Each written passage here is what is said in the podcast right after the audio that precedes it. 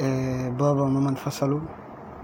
آه، فبابا كره أمي وكرهني أنا كمان معاها فأنا سألته أنت ليه بتكرهني؟ ليه بتعاملني بالطريقة دي؟ قال لي أنا أخدك بذنب أمك. الموضوع ده حصل كنت صغير قوي ومن ساعتها منسيتش الجملة دي أبدا. من الكلمات اللي للحين ما أقدر أنساها إن أبوي كل ما كان يشوفني يقول لي يا قبيحة. فكبرت وللحين أحس عمري قبيحة. حتى لو الناس يقولوا لي أنت حلوة أنت جميلة ما أصدقهم. أحس عمري قبيحة. سلام في واحد النهار صاحبتي قالت انتي ما عندكش مشاعر. وكانت بعد علاقة صداقة دامت لي أكثر من ست سنوات. عمري ما هنسى أم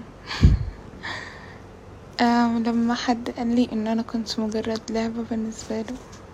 أكثر كلمة اتقالت لي وما ننساهاش هي آه، أو بالأحرى جملة آه، ما عادش تحب حتى حد أكثر من روحك آه، وكانت هي الجملة هذي من شخص معناها سام كنت تبدأ شخص نيجاتيف في حياتك.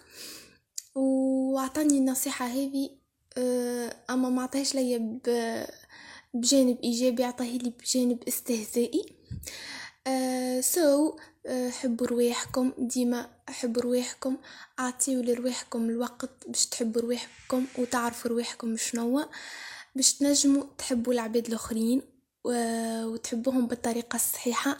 خاطر زيدا كي ما تحبش روحك ما تنجمش تحب حتى حد آخر بطريقة صحيحة. قبل فترة إجا يوم قالت لي فيه أختي أنا بعمل كل إشي عشان أساعدك وانتي تسوين كل إشي عشان تتعسيني أو تخذليني. الكلمة صار لها فترة بس أحس إني لسه ما تخطيت وأحس إني ما راح أتخطى ابدا. راح يجي يوم وتصيري شي كتير مهم. في كتير مواقف وكلمات مستحيل أنساها بس من غيرها من بين هاي المواقف في موقف سلبي ما بقدر أنساه. أه لما مرة بابا شافني عم بكتب مشاعري على ورقة. so, لما هو شافني عم بكتب وشافني عم بكتب مشاعر so, هو قاعد يضحك علي وحكالي إنه انتي أصلا ما عندك مشاعر فإيش قاعدة بتكتبي؟ وقعد يحكي لي إنه إنه انتي إنسان بارد وما عندك مشاعر وكل هذا الحكي so كانت هاي بالنسبة لي صدمة من بابا. مرحبا. أكثر عبارة فادتني كتير في حياتي اجتاز مرحلة صعبة وغيرت لي نظرتي نحو الحياة من الآخر. هي عبارة أنا أريد وأنت تريد والله يفعل ما يريد. عبارة لو نظرنا في معناها حنشوف أشياء أو, أو, أو نقول جانب جديد من الحياة.